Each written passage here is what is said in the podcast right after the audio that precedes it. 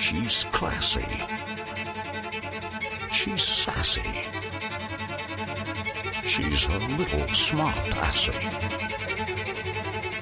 Ladies and gents, the priestess of swirly spirituality. The badass whisperer herself, Kelly McLean. Hello, welcome to the Bitch Scopes podcast, where I dish about the current astrological mood with a feminist twist. I'm Kelly McLean, and you know, I write Bitch Scopes. I change this intro every single week. Every single week, I still think it's boring, so I don't know what to do with it. But anyway, this is me. This is astrology. Thanks for being here. Hi.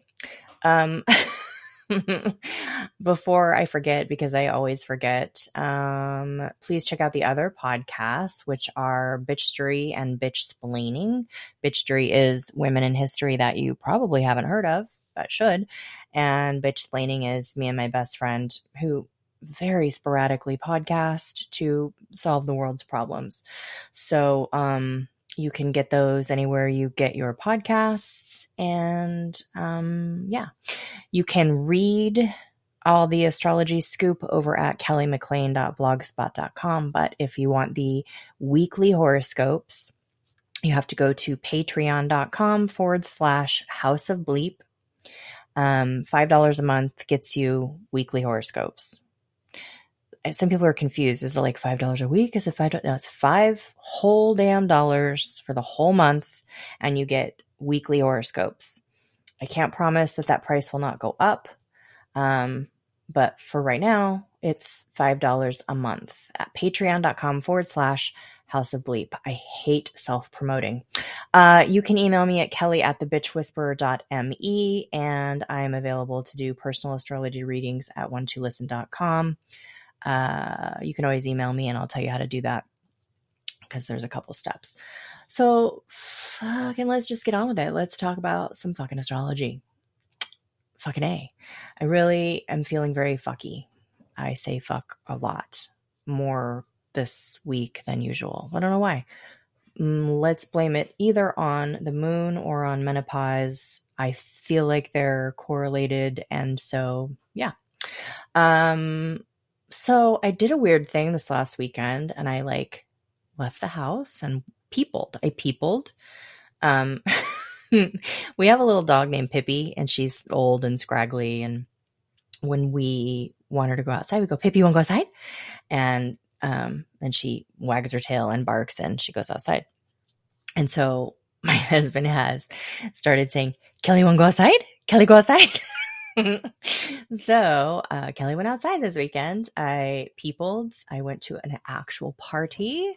It was great fun. Um, cool people, um, which is all that matters, really. Um, but I'm always shocked when I bump into people, people, not just people, women, especially younger women who are offended by the word bitch because I feel like the younger generations caught on to this let's just reclaim it thing way sooner than we did, my generation. Um, but I bumped into somebody who didn't like it and was offended by it. So I had to, um, I didn't have to, but I said, Oh, that's so funny because I have this whole brand that's like built around reclaiming the word bitch because I didn't want it to have power over me anymore. And um, yeah, I mean, it's still, it's still offensive, especially when it is said in a way that is meant to be offensive, which is incredibly prevalent still in the corporate world. Um, it's not like most executives just go around going, she's a bitch, you're a bitch, but it is definitely said in closed door meetings. Um, even with another woman present, men will talk about women as being a bitch. And usually it's just a woman who has a a sense of autonomy and personal power and has boundaries and just doesn't roll over and act like a doormat. Um, apparently, executives don't always like that. So that would explain a lot about why I didn't love the corporate world and why the corporate world didn't love me. Um, so, anyway, I just wanted to throw that out there because there are um, new listeners coming to the the bitchtopia um, pretty regularly, and not everybody knows the backstory about what the fuck we're doing here. So, anyway, I blogged about it. You can read about it over on the blog at kellymclean.blogspot.com. But my definition of a bitch is a strong woman who doesn't put up with bullshit um, that is demeaning and degrading and controlling and abusive and generally shitty. A bitch is proud of who she is. She's proud of where she's been. She has healthy boundaries. She has self esteem.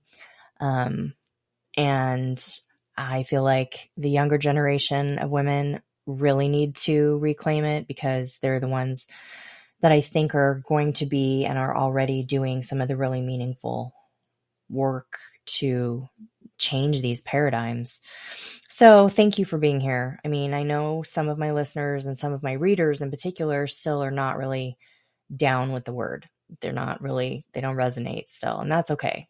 Maybe you never will, but you're showing up, um, you get it, and that matters. Um, but I do still have to sometimes train myself to not refer to um, women I dislike as bitches. So I I'm just trying to make it sort of like universal unisex, like asshole is a good one, of course. Um, the perennial asshole. Um, I've also started saying ballsack because ballsacks are, mm, they're just, ugh. and my new favorite is dickhole. So um, I'll just uh, pause here for you to clutch your pearls no, no, no, no. Done? Okay, cool.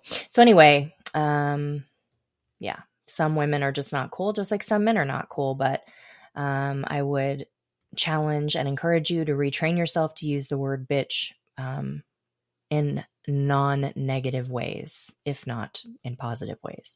So, thanks for coming to my TED Talk. It is incredibly Gemini rising, Mercury and Capricorn in the eighth house of me to reclaim a bad word. Geminis love words, Capricorns are very serious about shit, and the eighth house is where all the things that are taboo reside. And that whole paragraph is why I love astrology. It helps me understand myself, it helps me understand astrology via myself. It's just fucking cool. So let's get on to this week. Um, there is a full moon in Aries this week, and that is the sign of individualism.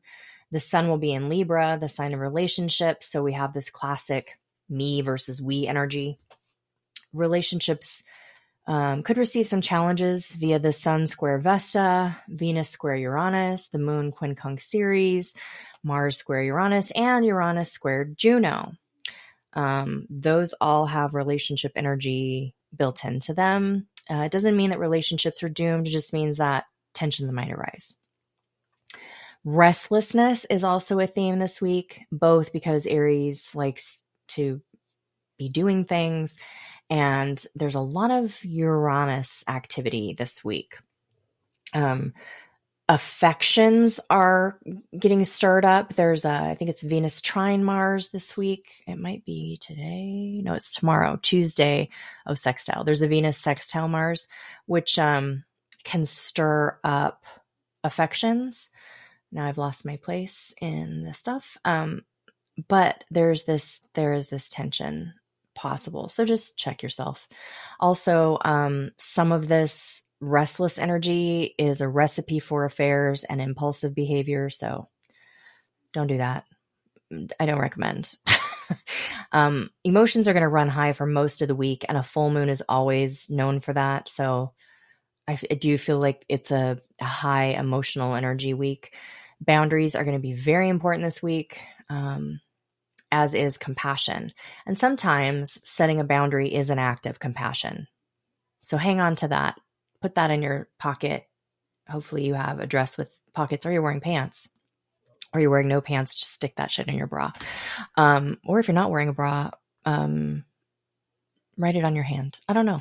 But anyway, uh, let's talk about that uh, full moon in Aries. This full moon is a counterpart to the Aries new moon that we had in April of this year. And that new moon was an eclipse. And that eclipse was at 29 degrees of Aries, which indicates a new path, a, a, a pretty major shift.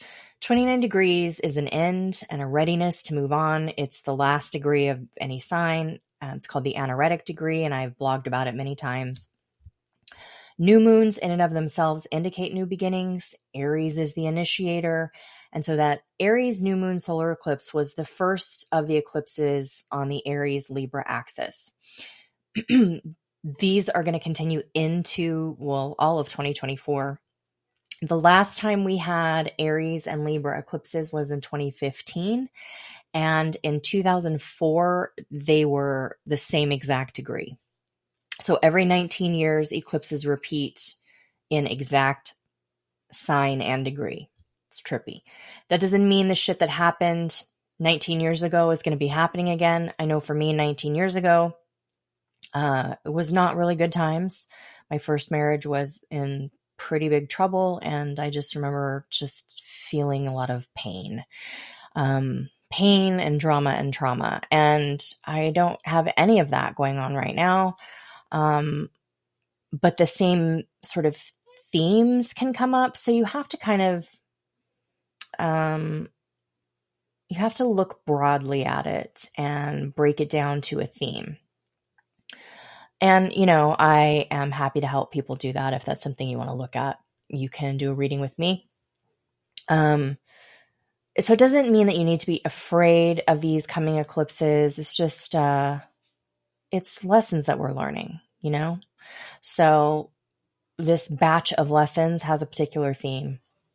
And we are at a different level than we were 19 years ago. I mean, I would say hopefully, but I think pretty much everyone is at a different level than they were 19 years ago. Even if you think of the person in your life who has evolved the absolute least, they're still at a different level than they were 19 years ago.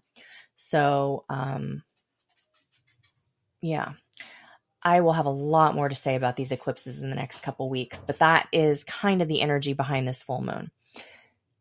New moons are be- new beginnings, setting intentions, focusing on what you want to manifest in your life. New moons are for planting seeds. Full moons, like the one we have, bring things into completion and fruition. They illuminate things we didn't know or see they are for harvesting. And this Aries new moon is the harvest moon. It has a bunch of other names too, but it's the harvest moon. It carries the initiating energy of Aries, so it's really great for entrepreneur energy. This is metaphorically our last push out into the world before we begin the cold internal season. Again, metaphorically, because I'm in California, I don't have that season.